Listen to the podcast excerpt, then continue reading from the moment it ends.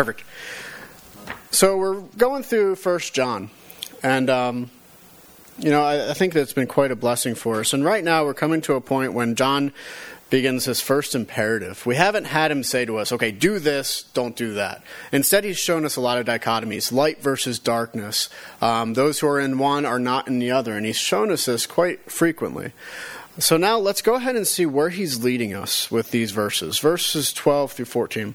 I am writing to you, little children, because your sins are forgiven for his name's sake. I am writing to you, fathers, because you know him who is from the beginning. I am writing to you, young men, because you have overcome the evil one. I write to you, children, because you know the Father. I write to you, fathers, because you know him who is from the beginning. I write to you, young men, because you are strong, and the word of God abides in you, and you have overcome the evil one.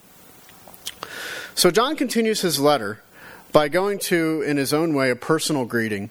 Some might find it a little odd that he has waited until this point to add this personal greeting, especially when we consider our own form of writing when we greet people at the beginning of our letters. At the same time, though, when we consider Paul in Romans, he didn't actually add his personal greetings until the last chapter, chapter 16. Regardless of the location, scholars tend to know that this, this is his personal greeting to the churches who will receive his letter. And at this point, we wonder whom is he addressing?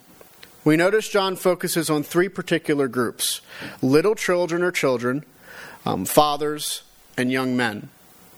He does this the same order twice, and it gives us an interesting parallelism. But this should cause us to ask who are the children? Who are the fathers? And who are the young men? There are different interpretations to this. Some hold that John is writing to three different groups within the churches children, adults, and young adults. This is possible, but it doesn't explain why he jumps from the youngest group to the oldest group just to go back to the middle group. Um, when it would make more sense for the progression to begin with the youngest, then the young, and then the older. Another possible explanation then is that these three represent spiritual stages in a Christian's life. We begin as children in the faith, then we slowly mature in our faith. Therefore, John is writing to those who are at different stages within the faith. Now, this is definitely possible, especially since he adds the theological truths to each group. Yet this too falls prey to the same issue as the previous. Why doesn't he progress um, from child, the youngest, to young men, the middle, and then the fathers, the oldest, instead of what he does in the letter, which is children, oldest, fathers, and then um, young men? Why doesn't he do that? It's because of this issue that I tend to agree with some who hold that John does not write to one group, nor does he write to three groups, but he writes to two groups. Um, this view holds that John writes to everyone when he says little children. He has already expressed such endearment within the letter and will continue to call his readers his children, regardless of their age. So for him to begin this way indicates this love and affection he has for those whom he considers in his care, and again, regardless of their age. This also makes sense for their theological truths, which are that their sins are forgiven and they know the Father. Regardless of your age within the Christian community, if you are in Christ, these things are true. So this leaves us with two other groups. The first is being fathers, representing the older generation, and the second is young men, representing the younger generation.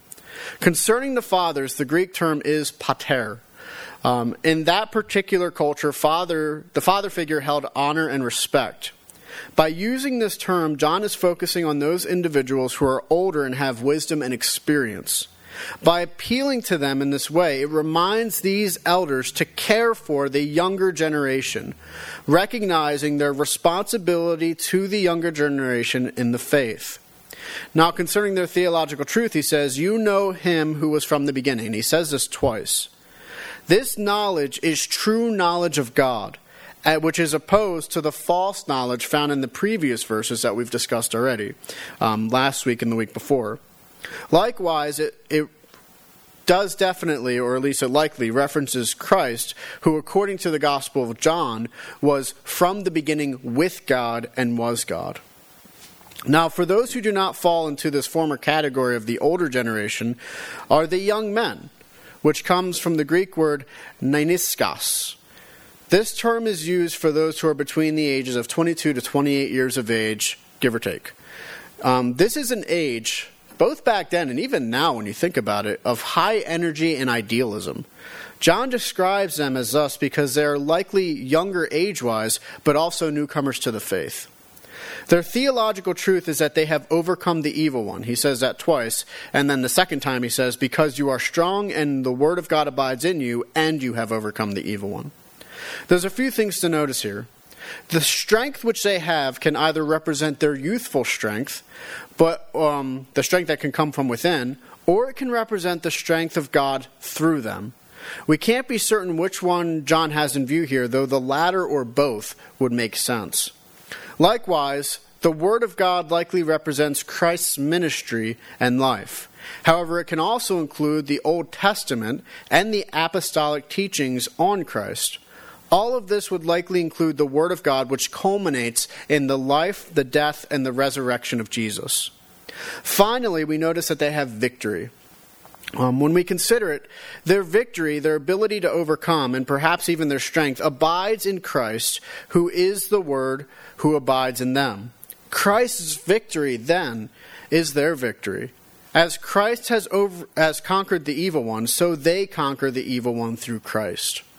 As a last thought, we do also notice John uses two different terms to show that he is writing. I know that sounds weird, but let's just see where this goes. In the first half, he says that he is writing, and in the second half he writes says, I write. Um, there is likely some different emphasis with the two different words in the Greek.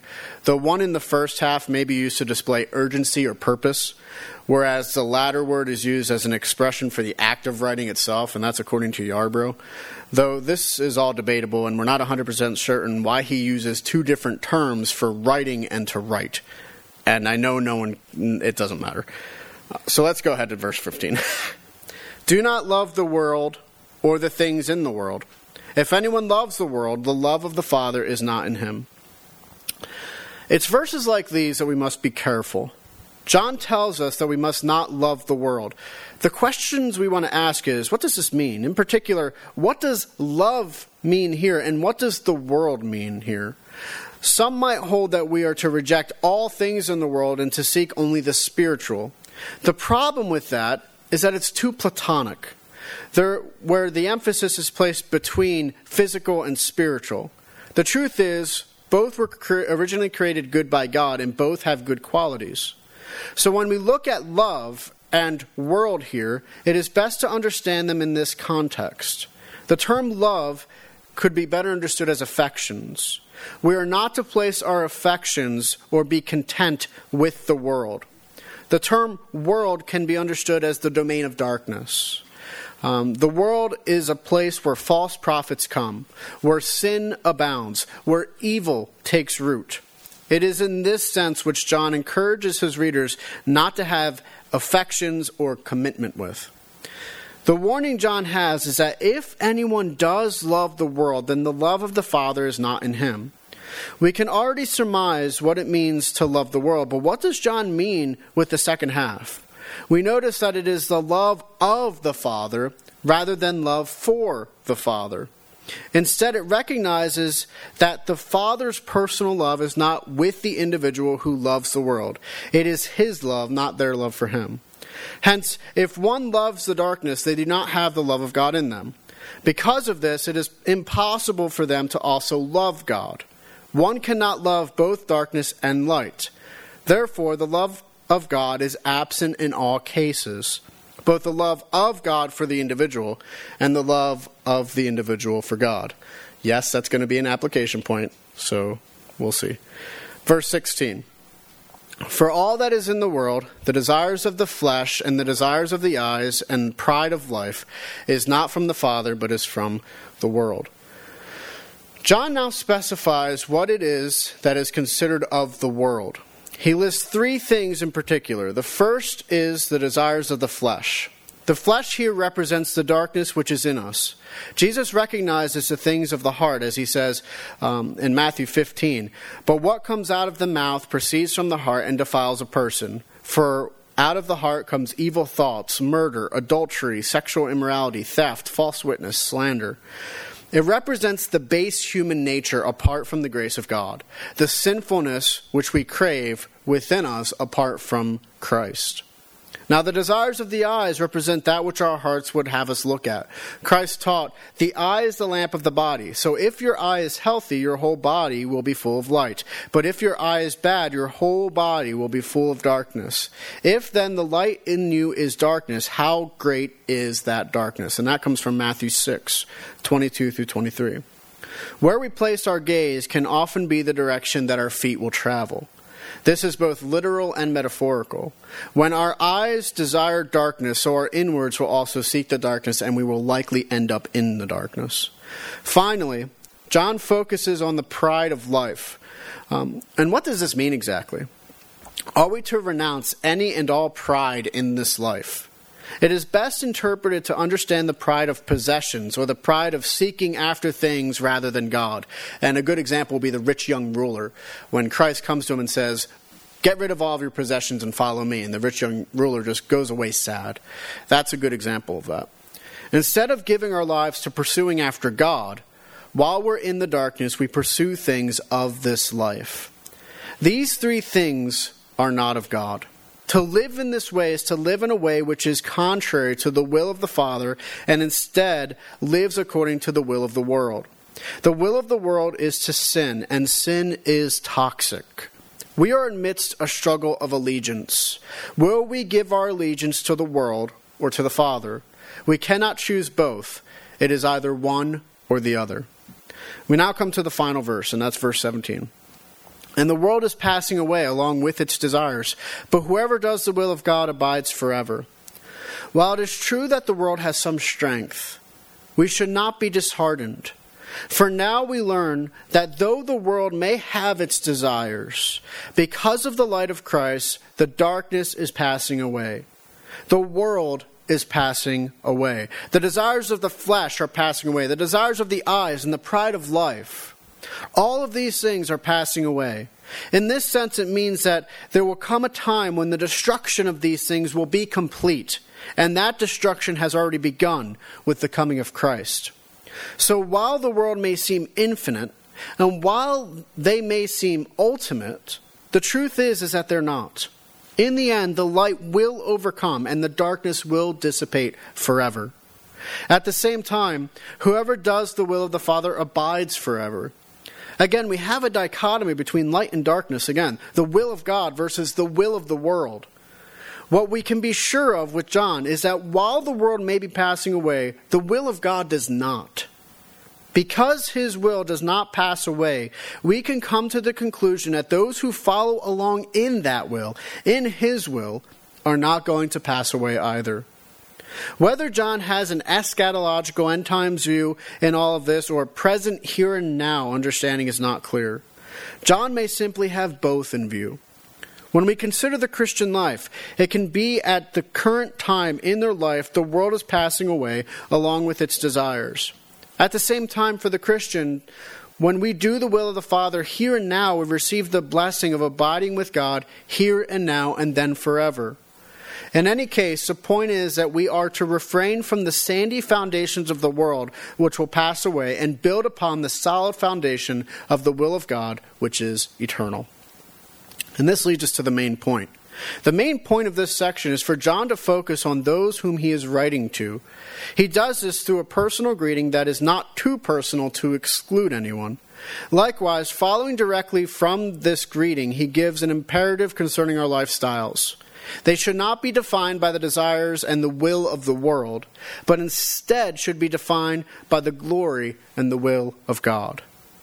And now this leads us to our application points the physical versus the spiritual. In this text, we saw how John warns us about the world. The desires of the world are then elaborated on as we have recently seen. The question we want to ask ourselves is Does John mean all of the world when he talks about it as he does? Are we supposed to get rid of everything and live like hermits? David might be thinking yes. Some have concluded that this is the case. You can go look at the Desert Fathers and you can see that. But before we do, we want to remember a few things. The first is that though this world has fallen because of the fall of humanity, we need to remember that it is originally created by God, and it was considered good. All too often, we can look at the world around us and think that um, of nature as complete and total evil. Yet that is not the case, at least not as it was created originally. The second is that though the world has fallen, it can still glorify God. God is glorified through the heavens. He is glorified through nature, which attests to his being. This is still God's world despite the fall. While there are many things that do go wrong in the world, in the end, we cannot assume that God wants us to ignore all the beauty and all the wonder around us, especially not when so much of it is calling us to worship and to glorify Him. It's with these things in mind that I think we need to be careful. Sometimes we have this Platonic view of Christianity. And what I mean is that Plato, the, the Greek philosopher, taught that there was a physical and a spiritual. And the physical was considered bad, and the spiritual was considered good. Many times, we have this same view of creation. We place creation rather low and then the spiritual rather high. Um, yet the truth is when we consider what God has made, when we consider our own bodies even, it is hard for us to come to the conclusion that such a dichotomy exists. The truth is, the things of the world, the darkness of the world, that is bad. But the world itself is not. The world itself is created by God and has great purpose. It is not the physical that is bad and the spiritual good. Instead, both are in need of redemption by Christ. And when redeemed by Christ, both are good and made new again. This means that we should enjoy things of creation. We aren't meant to be hermits, no offense, David, who hate the world. We should desire to see reconciliation with it. Consider what Paul says in Romans 8. For I consider that the sufferings of this present time are not worth comparing with the glory that is to be revealed to us. For the creation waits with eager longing for the revealing of the sons of God. For the creation was subjected to futility, not willingly, but because of him who subjected it in hope that the creation itself will be set free from its bondage to corruption and obtain the freedom of the glory of the children of God. Right away, that's a lot to say about creation. But he continues For we know that the whole creation has been groaning together in the pains of childbirth until now. And not only the creation, but we ourselves who have the, the first fruits of the Spirit groan inwardly as we wait eagerly for adoption as sons, the redemption of our bodies. For in this hope we were saved. Now, hope that is seen is not hope. For who hopes for what is seen? But if we hope for what we do not see, we wait for it with patience. Notice, the creation itself is aching for freedom and it will receive this freedom through Christ and because we are in Christ through us. Too often we have this view that we are just bodies with souls, and the soul is all that really matters. But this text right here argues against that. Our bodies, our physical bodies, are aching to be redeemed as well. If we are in Christ and we can be sure that our hope for such a reconciliation between body and spirit, the two were always meant to be together. Otherwise, Adam would not have been made with a physical body as he was, and we were and are. So, again, we need to be cautious. We need to not reject all the physical joys of life. There are some in the past and in the present who have done this to such a degree that they have rejected the joys of, let's say, sex or food or drink. Yet these things can be enjoyed when they are placed in their proper context, under the lordship of Christ when they are not abused as the way the flesh often abuses. It's with this that I recommend everyone take a good look at the beautiful world around you. Enjoy it for the glory of God. Enjoy the fresh air, the mountains, the stars. Enjoy your relationships. Enjoy the body God has given you. Even though it is decaying, we have hope that it will be redeemed in full. Just as Christ was raised physically from the dead, so we shall be raised physically as well. While the world is dark, it will be bathed in the light of Christ, and all that the light of Christ touches can be redeemed and reconciled to God. So be light and be used by God to reconcile these physical things The physical is not something which is to be rejected, it is something which is to be redeemed and enjoyed for the glory of God. Now, this leads us to our second point God is love. We have heard this many times in our lives. In fact, it is in this letter that most people quote to us the very true fact that God is love. Most people will take that and run away in a bad way. They will come to the conclusion that it does not matter how they live because God is love. Bad theology comes out of this phrase, God is love. For example, have any of you ever thought or been asked, if God is love, then how can he send people to hell? Well, today we actually got a glimpse of this, and so it will be wise for us to consider it. So, how is it possible for God to be both loving and judging at the same time? The answer lies in, in our often misunderstanding of what it means for God to love. When we consider it, we kind of automatically assume that the love of God is pretty straightforward and that He loves all people the same completely. Now, this is entirely true. There is a sense in which God does love all people the same. However, what we want to realize is that He does also not love all people the same. Now, I know what you're thinking. Pastor, I think antithetically, which means what you just said goes against my reasoning because it's a contradiction. To this, I will respond, not really. You see, this is the problem we have with the English definition of love. We use love to describe a great many things. For example, some of you have animals and you love your animals. Cats a little too much. Some of you have a house and you love your house. Some of you have unique abilities and you love them. You can sing, you can dance, you can um, use your mind in certain ways, logic, or even art. Some of you have family and you love them. Now, would you say that all of these loves are the same? Is your love for your house the same as your love for your family? Is your love for your cat the same as your love for your kids or your spouse? Please don't answer yes to that. Even then, is your love for your spouse the same as your love for your kids? I think all of us would say, hopefully, no. It's all of these. There are different kinds of love we have for these various things in our lives. So it is with this we consider the love of God. Earlier we saw if we remain in darkness, we do not have the love of God. There I said that this means if you dwell in darkness, you are not loved by God. At that point, I should have made an asterisk, but I decided not because it's fun to keep you guessing. So, what does that mean? What does it mean for those who are in darkness to not have the love of God?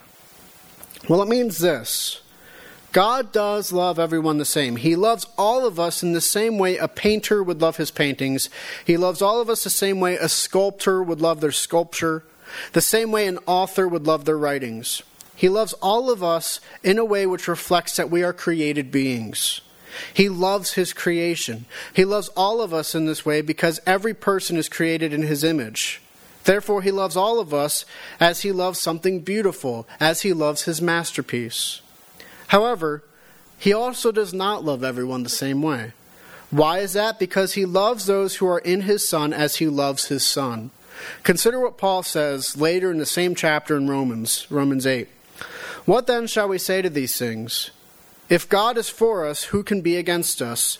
He who did not spare his own son, but gave him up for us all, how will he not also with him graciously give us all things? Who shall bring any charge against God's elect? It is God who justifies. Who is to condemn? Christ Jesus is the one who died. More than that, who was raised, who is at the right hand of God, who indeed is interceding for us. Who shall separate us from the love of Christ? Shall tribulations, or distress, or persecutions, or famine, or nakedness, or danger, or sword? As it is written, For your sake we are being killed all the day long. We are regarded as sheep to be slaughtered. No. In all of these things we are more than conquerors through him who loved us. For I am sure that neither death, nor life, nor angels, nor rulers, nor present, nor things to come, nor powers, nor height, nor depth, nor anything else in all creation will be able to separate us from the love of God in Christ Jesus our Lord. Now, some will say, that's beautiful, the love of God for everyone. Yet, if you say that, you're missing what is being said. Consider the very last verse again very carefully. Nor height, nor depth, nor anything else in all creation will be able to separate us from the love of God in Christ Jesus our Lord. Do you see what is happening? This love is not for all people everywhere. It is for those who are in Christ Jesus our Lord. It is in Him we find this love. It is in Him we are able to look to God our Father and say, Our Father. The simple reality is that those who believe that all people are children of God do not understand the significance of their statement. Not all people are children of God. All people are created in His image, but being created is not the same as being begotten. And being created is not the same as being adopted. We are adopted if we are in Christ. If we are in Christ, we have the love of the Father. And this love is given to all who are in Christ. Do you know what is so beautiful about this love? That this love is reserved for one person, and that is for Jesus Christ. Yet God, in His glory, in His wisdom, in His grace, in His mercy, in His infinite love, adopts us as our own children. He loves us as if we were Christ, His Son. Do you know how wonderful a statement that is? That God considers you his child and loves you as his child. He looks at you and sees Jesus Christ. That is that's a statement which should cause us all to stand up and shout for joy. So when we read today that the love of God is not in the person who loves darkness, this is what John means. It means that this individual is not loved by God as he loves his son. Just as if you were a writer or a painter or a sculptor, you would love the works of your hands. Yet when you compare it to the love for you have for your children, you will find it almost incomparable.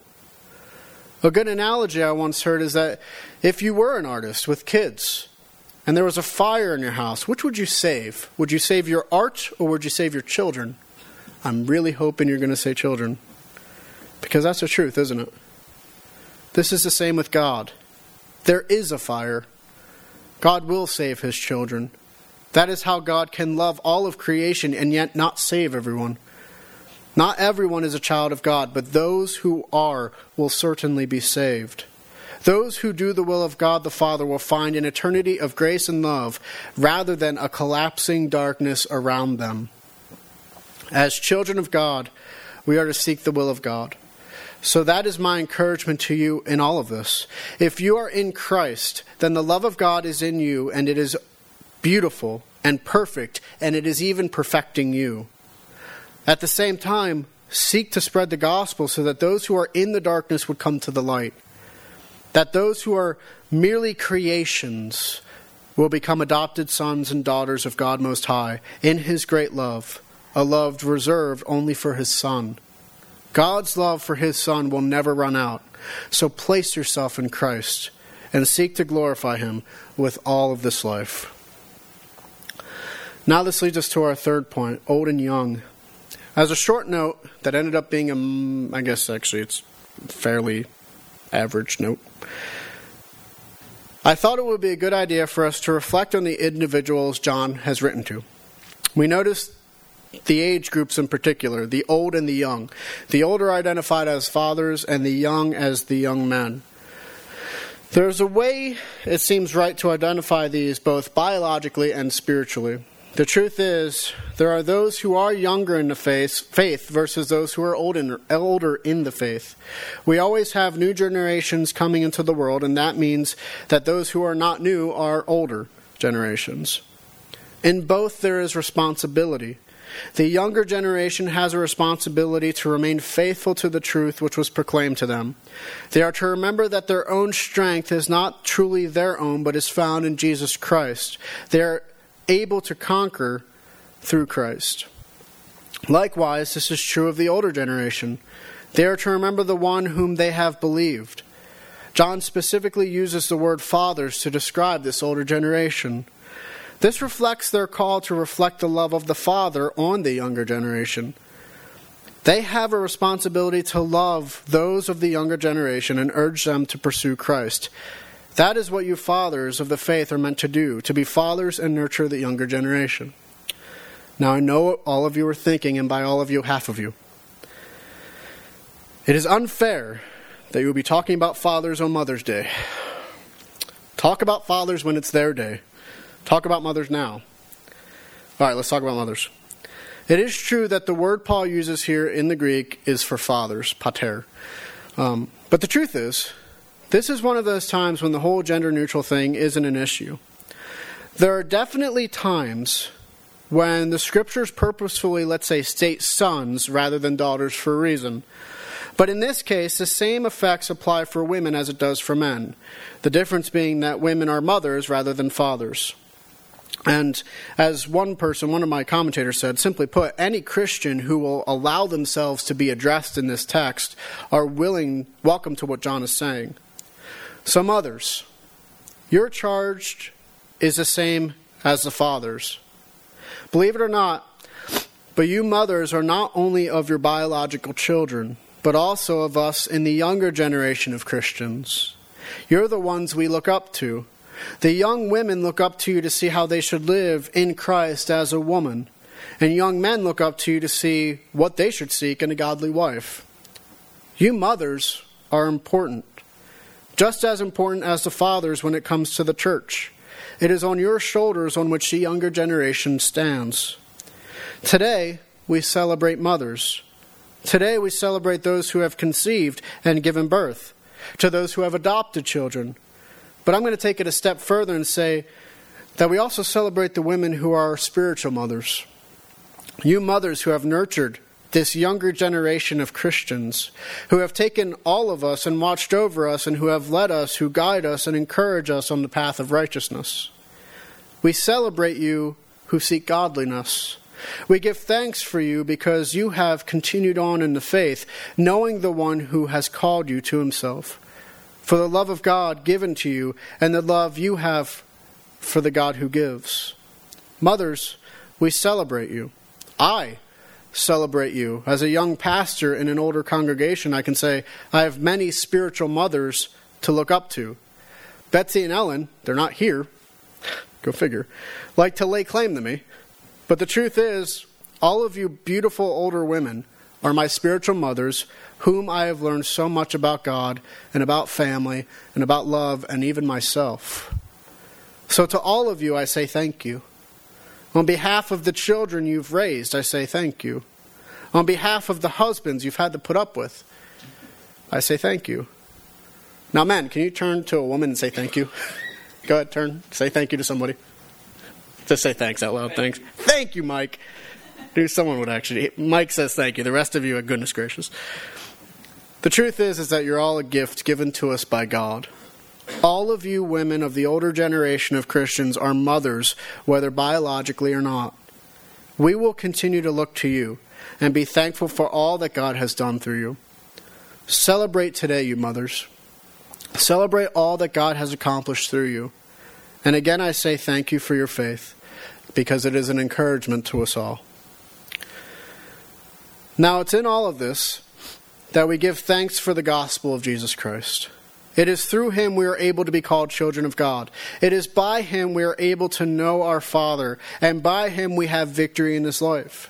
It is because of him we are able to have this great family of believers who celebrate with us and mourn with us while we travel this road of faith, and who encourage us to walk in the light rather than the darkness. It's all because of him. And this gospel begins with our origins. In the beginning was God. He created the cosmos according to the power of His word. Last of all, He created humanity to bear His image. It is because God is a God of love, reason, He knows, can be known, has personhood, morality, and displays Hesed, we can as well. It is here we find sanctity, dignity, and worth to human life. Like God, however, we are also able to choose. We could either choose to follow God in obedience into life or sin and disobedience into death. We chose the latter and have continued to make that choice ever since. Because of this, our relationships with God, ourselves, each other, and the world are broken. It is because of our sin we continue to accrue a greater and greater moral guilt before our God every day. And not a feeling of guilt, but true guilt before a righteous judge. Thankfully, God did not leave us in the darkness forever. Instead, he sent his light and spoke his word into the darkness, and that was his son, Jesus Christ. Jesus lived, died, and rose again in time, space, history, and flesh. It is by his blood we are bought and redeemed. It is through Christ our relationships can be begun to restored. His victory in life over death becomes our victory in life over death. All that is required of us is two things. The first is repentance. We are not to live in a sinful lifestyle. Instead, we are to live a repentant lifestyle, which is characterized by seeking to glorify God in our lives. We are to turn away from our sin and turn toward God. We are to live according to the will of God, which is made known to us through Christ and the Scriptures, by which we know to walk in step with the Spirit in love. The second is faith in Christ. While it is true that we are to live according to the glory of God, we also recognize our complete and total dependence upon the Son of God for our salvation. It is not what we do which saves us, but what Christ has done. We are saved by grace alone, through faith alone, in Christ alone, according to the Scriptures alone, for the glory of God alone. For those who remain disobedient in these things, there is only judgment. Even our greatest deeds are as filthy rags before our holy and just God. Therefore, they will face judgment for their sins if they do not repent and place their faith in Christ, for there is no salvation apart from Christ. For those who are obedient, there is no longer condemnation. However, instead, they are made sons and daughters of God Most High. They experience the love of God reserved only for those who are in Christ Jesus. They will be glorified and become co heirs of an eternal kingdom where they will experience the peace of God forevermore. My hope is that we would continue to be a people who seek to know the light of our God and seek to chase out the darkness by the power of this light. Be encouraged by the message we have heard. Take heart to stand firm on the gospel of Jesus Christ, knowing that it is through Christ that this light will shine forever. Not only can we know of the light, but we can experience the light and shine the light of Christ by proclaiming his gospel. In this way, we can be reconcilers to, in a world in need of reconciliation. It is not our might which allows us to do it, but the might of Jesus Christ within us. Go out and celebrate and enjoy the God and the creation He has made and the mothers and fathers He has given us. Amen. Let us go to the Lord in prayer. Father, we thank you. You have truly given us a great light, and it is chasing out the darkness within our hearts. We ask that you would continue to keep this light on us, that you would continue to have us to walk in step with your Son, Jesus Christ, in step with the Spirit. And Lord, we also especially raise up today those who have come before us, those blessed mothers of the faith on whose shoulders we stand. We thank you for them. And Lord, we ask that today you would give them especially peace and grace and love. In your Son's name, amen. Please rise as we sing Amazing Grace.